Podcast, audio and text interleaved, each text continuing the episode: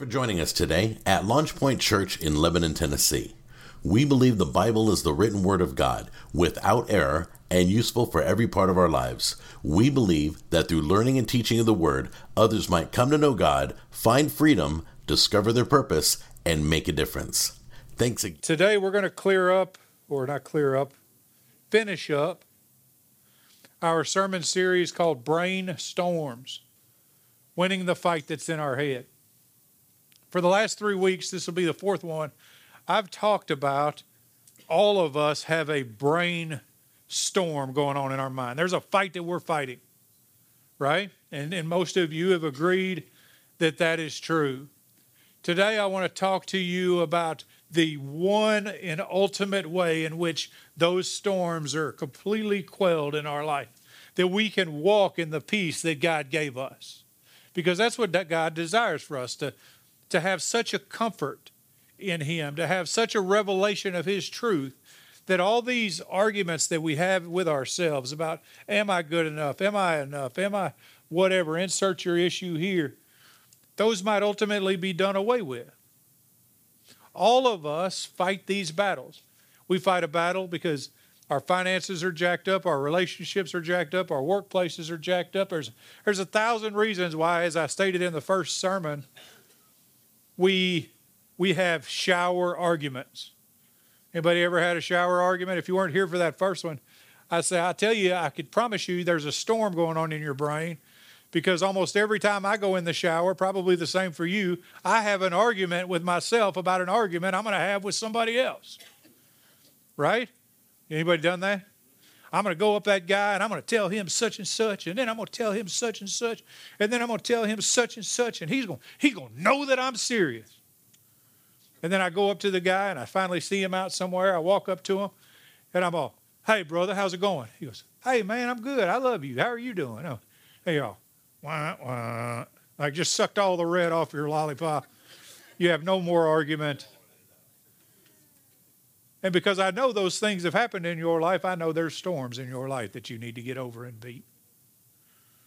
And I want to talk to you about the single greatest way to do that today. I don't know if you've been paying attention to or thematically to what we're discussing, but I haven't taught this sermon like probably a lot of you thought I would. Defeating the fight in our head, that I would tell you a bunch of how to's, that I would tell you about the fight that you're fighting. Instead, thematically, I've tried to do one thing to convince you who you are and that God is sufficient.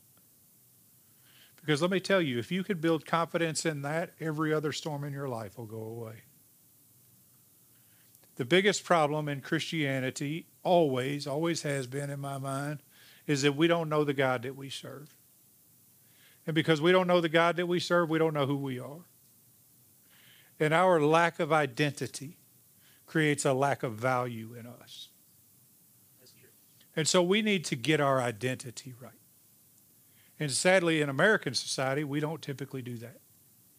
Let me explain. Let's pretend for a moment that we're at a local gathering, get together, even church service, and we come across a guy that this is true for men anyway. Women will just stare at each other across the room mad for no reason, but men will actually talk whether they like each other or not. I know that's a harsh generality. Uh, probably not true. It's true. Uh, uh, but a man, when he doesn't know someone, this conversation will go like this He'll go up to him, he'll say, Hey, how are you? And the guy will say, I'm good. How are you? And then I'll repeat back, I'm good. What's your name? Well, my name's Rick. Oh, cool. Rick, I'm Jim. Well, nice to meet you, Jim. Rick, tell me what you do for a living. That's how that conversation will start. Where it goes from there, nobody knows. But I guarantee you that's how a man to man conversation will start. They'll introduce themselves and then they'll define themselves by what they do. And we've got it wrong. We should, in this instant, be more like the Middle Eastern society. Middle Eastern society, instead of telling you who they are, will tell you this. This conversation will happen completely different. Hey, how are you? I'm good. How are you? I'm good. What's your name? And he'll say this Yusuf, bin Laden, Ibn Abraham. It's just an example. And there will never be a what do you do question. Do you know what he's just told his buddy or this new guy that he's just met? He's just said, My name is Yusuf. I'm the son of Laden, the son of Abraham. Why is that interesting? Because we identify ourselves by what we do, they identify themselves by who they belong to. And the church needs to get to where it stops identifying ourselves based on what we do and more about who we belong to. You want to defeat the storms in your head? Know who you belong to. You want all the frustrations in your life to begin to dissipate and ultimately disappear? Know who you belong to. Because you belong to the sovereign King of Kings the Holy of Holies, the Alpha, the Omega. You belong to God. Amen? As a son or a daughter of the Most High King. And that in itself should cause enough peace in us to kill these storms in our life. I get asked more often than I care to three questions about love Does God really love me? How much does God really love me? And how could God love me? Man, those are good questions. And you may have asked or even received those questions yourself, but let me tell you the answer is yes, God really does love you. The answer is to how much more than you can measure or comprehend. And how could God love me is based not in who you are, or what you are, but in who you are and who He is. 1 John 4 8 says, God is love. God loves me. Not only does He love me, He loves me a lot. And He can possibly love me because it's in His nature to love. It is literally who He is. He can't know anything else.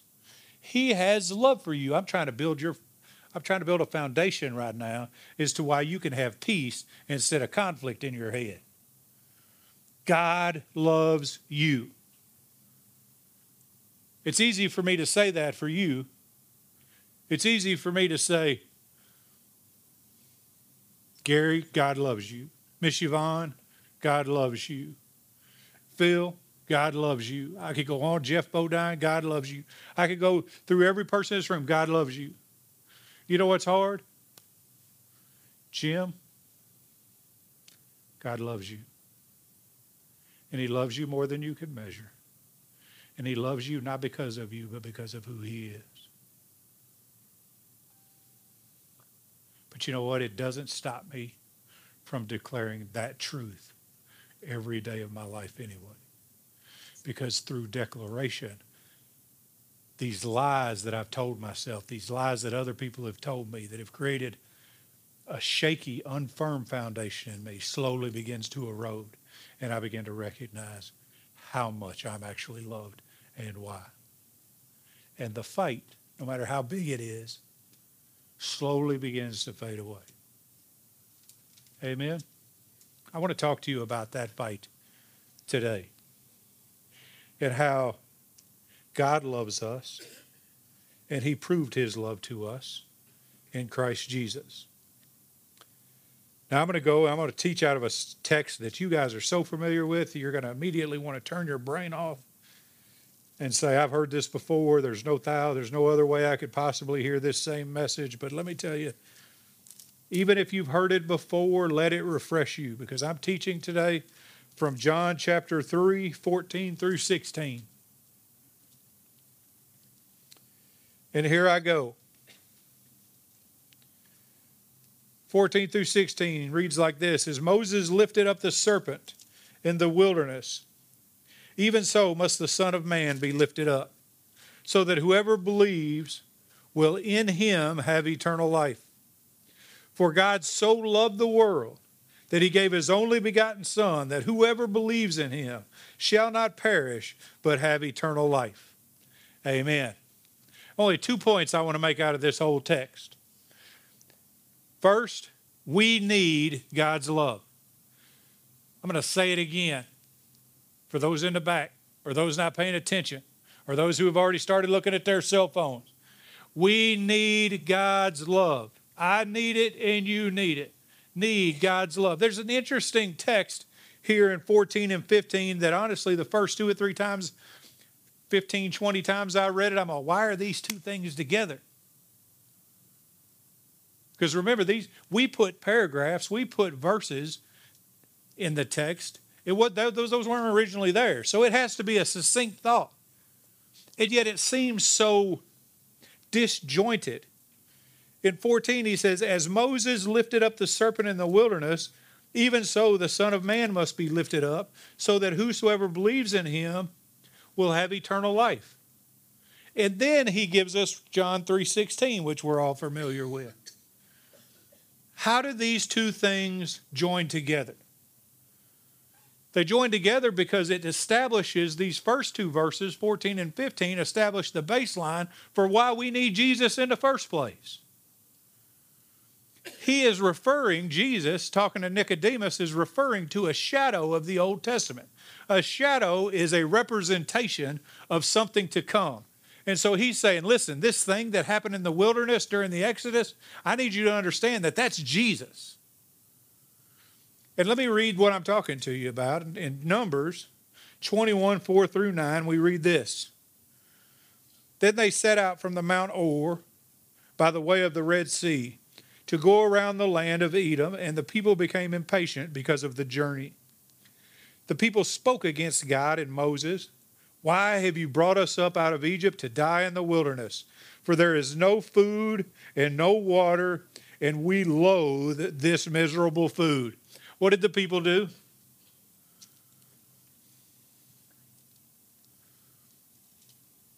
They spoke against God and Moses. They spoke against God and the one that God called to lead them. They rebelled against the truth of God's word. This is what we have done. This is what all people have done. All of us, by birth and by action, have rebelled, and we deserve death because of that rebellion, because of that speaking against God. And you may not have actually spoke against God, but every time that you sin, you're defaming the character of God to, to creation. Did you know you're made in the image of God, which means anytime you don't act within the character of God, the creation that is, He has surrounded you by and gave you uh, dominion over sees you as a reflection of God and that reflected poorly, that deserves death in my eyes. Everybody with me so far? So this happens. They spoke against God, and the Lord sent fiery serpents among the people, and they bit the people so that many people of Israel died. This is what they deserve. So the people came to Moses and said, We have sinned because we have spoken against the Lord and you intercede with the Lord that he may remove the serpents from us. And Moses interceded for the people. So there was sin against God, there was penalty for sin against God, there was repentance, and then they asked Moses to intercede on their behalf. Then the Lord said to Moses, Make a fiery serpent and set it on a standard, that is a pole. And it shall come about that everyone who is bitten, Every person who has sinned, when he looks at it, he will live. Y'all see the shadow of Jesus in this? Jesus was lifted up due to our sin.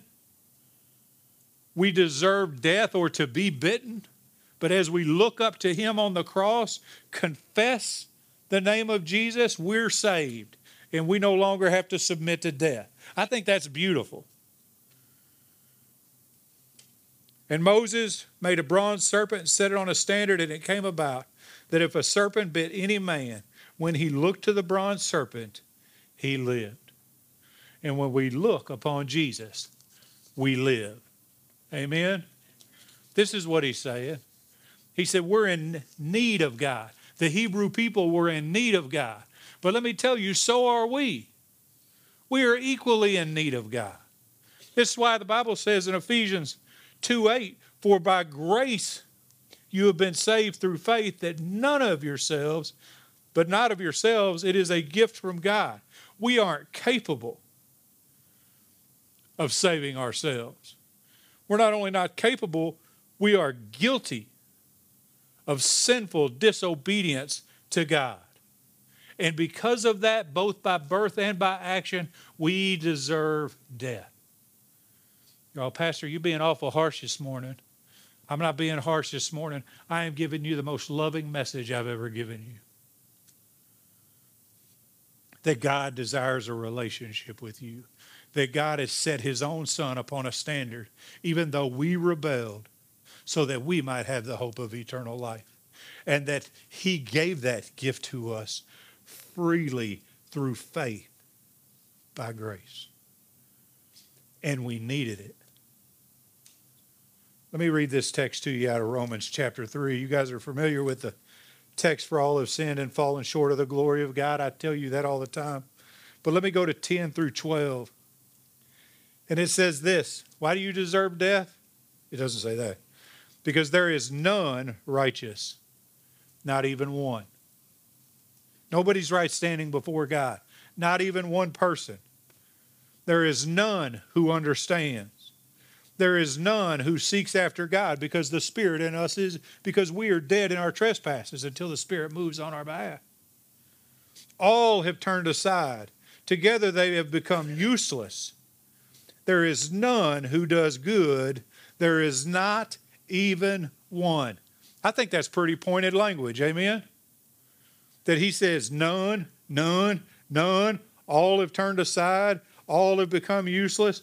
None does good, not even one. And for that, we are in the need of Jesus as Savior. And Jesus is the only Savior that we can have.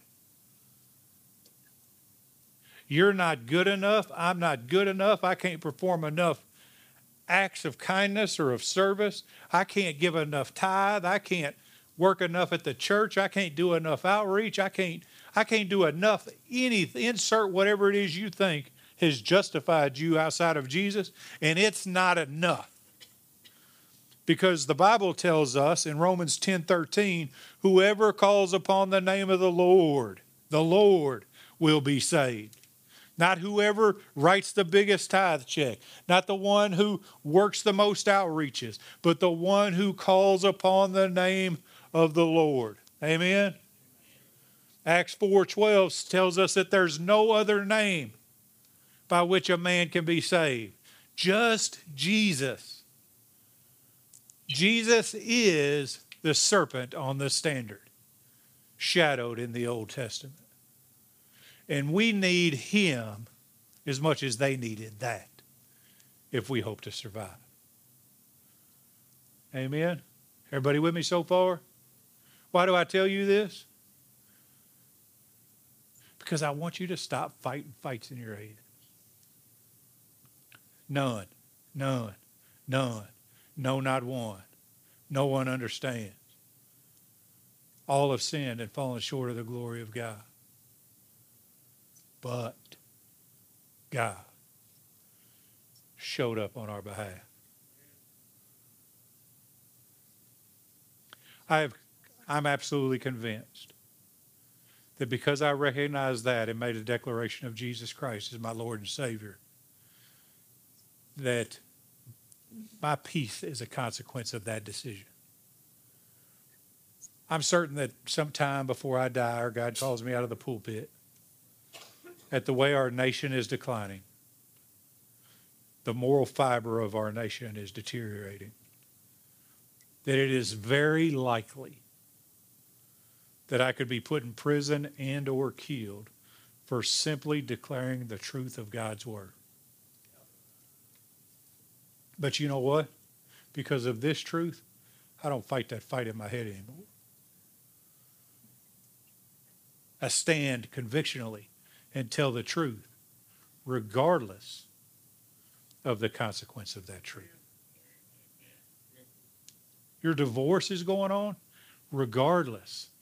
Consequence of this truth is that you are loved. Your finances are a wreck, regardless.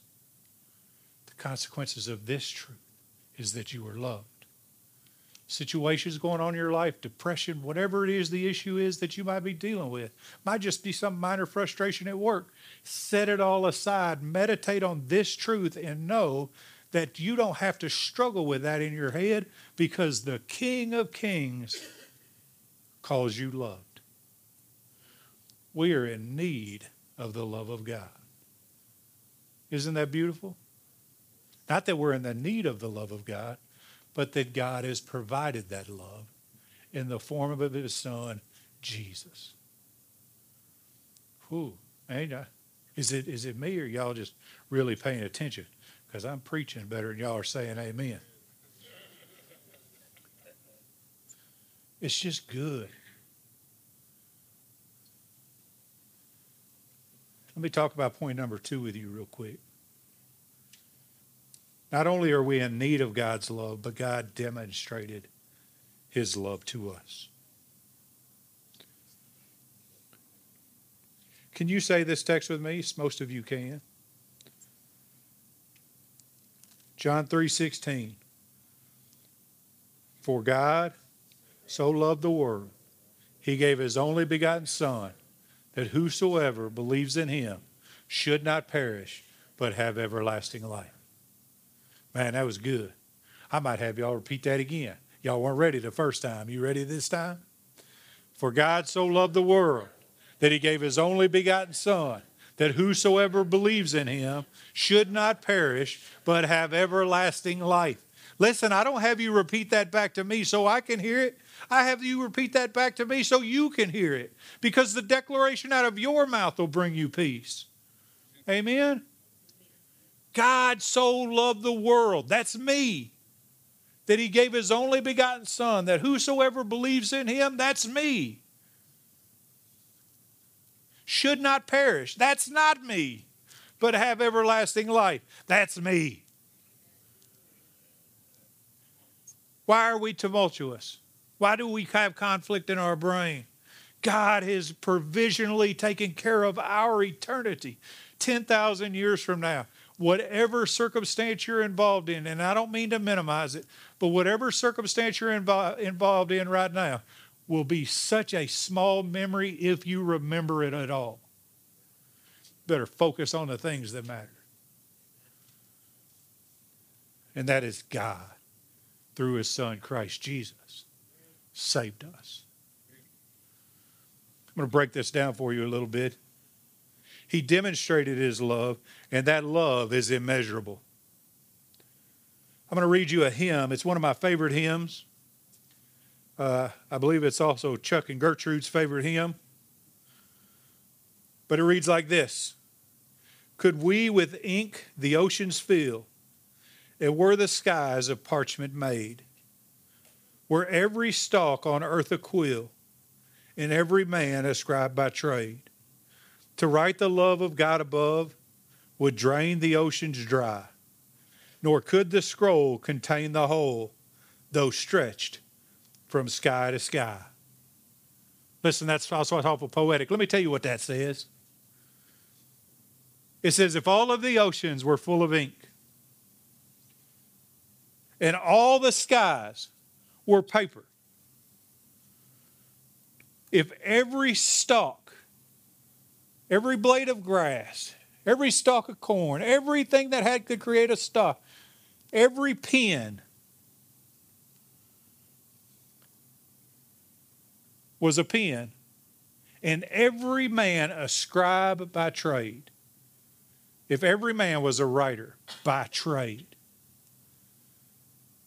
you couldn't write the love of God in its totality across sky to sky. And that's the truth. Now, I want you to meditate on that. How deep are the oceans? Now, this isn't scripture, it's a hymn. But God proves it in that He sent His Son, Jesus Christ, to die for us. He proves it. I can, I can write and write and write and write and never exhaust the immeasurable love of God. I love this first piece of this text. It says, For God so loved the world. There's two different ways you can read this depending on inflection. And sadly, we don't have a way to inflect it. It says, For God so loved the world. If I just said it that way, for God so loved the world, that would literally mean God loved the world, so he gave us Jesus. This is a statement of why he came. He came because he loved us. Or perhaps the inflection should be on the word so. God so loved the world that he gave his only begotten Son. You know what that is? That's not a statement of purpose, that's a statement of magnitude. And I believe that the magnitude for which God loves us is much greater than we imagine. The Bible says that it is. Ephesians 3 17 through 19 says that you, being rooted and grounded in love, may be able to comprehend. If you know Jesus, you're already grounded in love. But it's Paul's prayer that all the saints understand the breadth, the length, the height, and the depth to know the love of Christ that surpasses knowledge. Listen, I want you to know. I want you to know who can discover the depths of God. This is what Job asked. Can you discover the limits of the Almighty? No, we cannot because they're immeasurable. But you know what we can do? We can open up our word. We can pray that the Holy Spirit give us revelation. We read our word and then we begin to meditate and ask God, God, show yourself to me. Do you think that's a prayer God will honor? Yes. Yes. Why? Because First John tells us anything we ask according to God's will, He hears us, and because He hears us, we have what we've asked for. Do you think God's playing hide and seek with you? He's hiding from you on purpose. It's His will that He be known by you, and since that's His will, and when we pray His will, He hears us, and we have what we ask for. Then when we pray for revelation of Him, He will give it to us. Now we're going to constantly, for the rest of our life, and probably all of eternity not completely comprehend the immeasurable magnitude of God's love, but we can start somewhere to destroy the storm in our head. Amen. You know why I don't worry about what my wife's doing? You know why there's no conflict in me in regard to our relationship? Because I know her. Because I've studied her, because I've memorized her face, I've memorized her mannerisms, I've memorized her character. I know who she is. If I put her in a room full of a hundred dudes look better than me and all of them were interested, she'd come home to me. You know why I know that? Because I've tested it and I've tested it and I've tested it physically and in meditation. And you can do the same thing with God. That's good. I don't care what you say. That ought to kill some storms in your head. Amen. But it's not only immeasurable, it's sacrificial. That who, he said, that he who gave his only begotten son, he gave his only begotten son. He gave. What did he do? He gave. Why did he give? He gave because he is love. And love gives. Love that doesn't give isn't love, just so you know. Love always drives action, which should be a good filter to determine whether I love God the way that I should.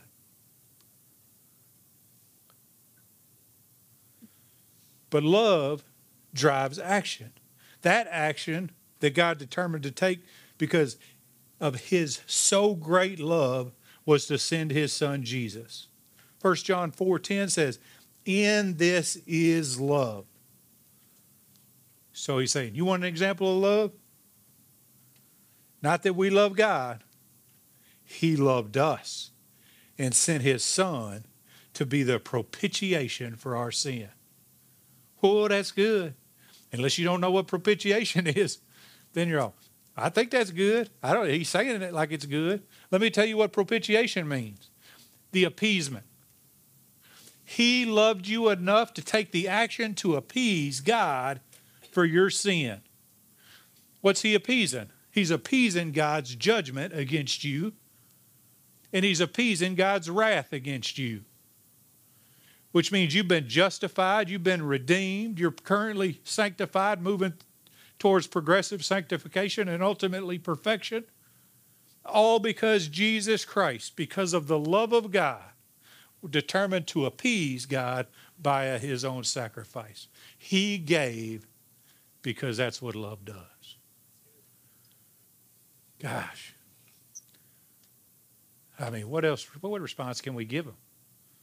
other than to love him back in whatever finite way we're able to. I get asked, I've been asked, not in a while, but I've been asked, why do you spend your life in ministry? Because, you know, I was a cop before this. That's pretty good. I had a 20 year law enforcement career.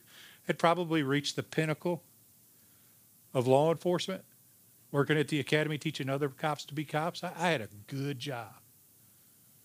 And when I left there, several people asked me, why would you give up this to go do that. And I told them because God gave up everything so that I could. And although I know I can't pay him back, I'm going to spend every minute of my life trying.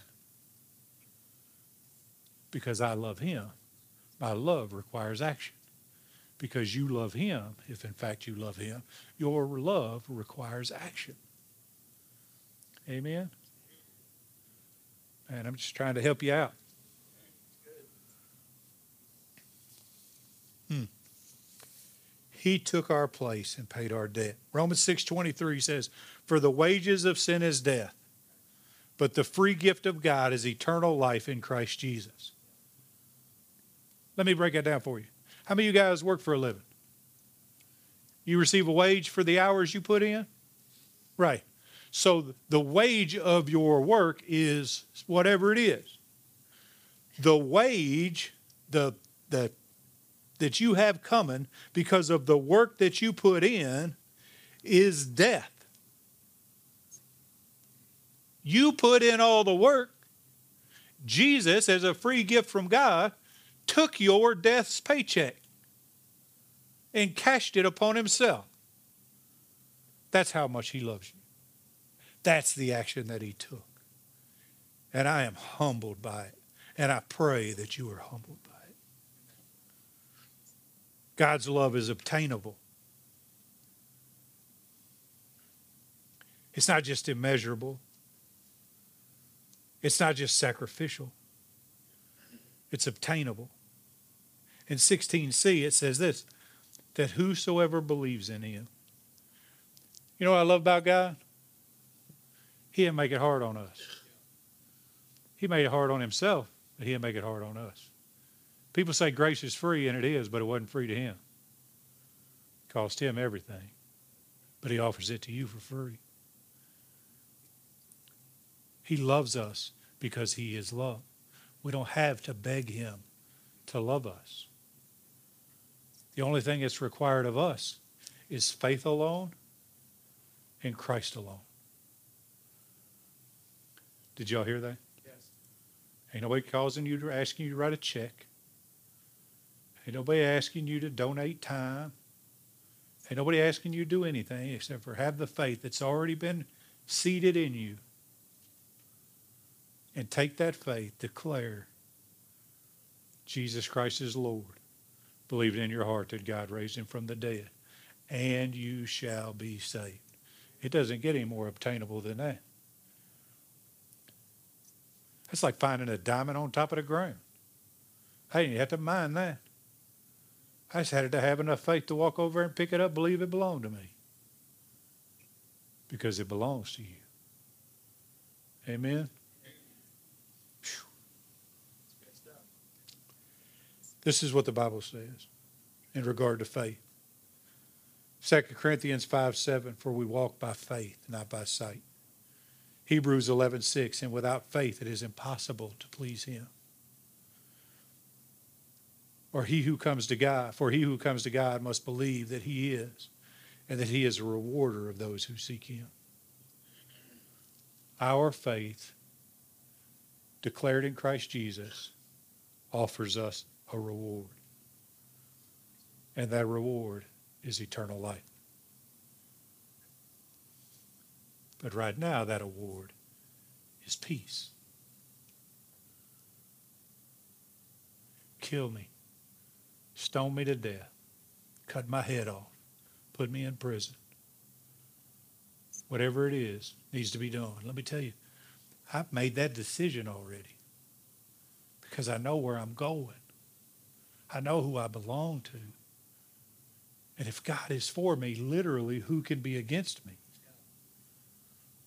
How hard can the struggle be right now that only exists for a little while? In view of an eternal life with God. And so the last thing I tell you is God's love promises eternity. And whosoever believes in him shall not perish, but have eternal life. 1 John 2:25 says this is the promise which he himself made to us eternal life. Can God lie? No. So if God made us a promise, how much of how much of ourselves can we stake on that promise? All of ourselves. Why? Because he can't lie. And he tells us eternal life. So we could say we will have eternal life. John 6 40, for this is the will of the Father that everyone beholding the Son and believing in him should have eternal life. And I will raise him up on the last day. No longer under judgment, forever in his presence. Man, I love this. Because it gives me confidence that I am loved. And that love that God has for me literally destroys anxiety, fear, frustration, whatever fight you're fighting in your head. But let me tell you, the love of God and the peace that comes with Him requires a declaration of Jesus Christ as Lord. That means Lord. That means your life doesn't belong to you anymore. We cafeteria style our lordship. We say, I'm gonna I'm gonna make Jesus Lord as long as he doesn't ask me to do that. That's not lordship. Well, I like this, but I don't like that. It doesn't matter what you like. You have to live your life according to the Word of God. That is lordship, which means I have to make my decisions, my schedule, my calendar, my relationships around the Word of God and what the Word of God declares over me. Amen? But the reward is eternal life by faith in Christ Jesus. So I don't know where you are today. But if you haven't made Jesus Christ Lord of your life, if you haven't made a confession, if you've made a confession and then slipped away according to, allowed yourself to slip away according to Hebrews 2 1, can I tell you you're one prayer away from righteousness?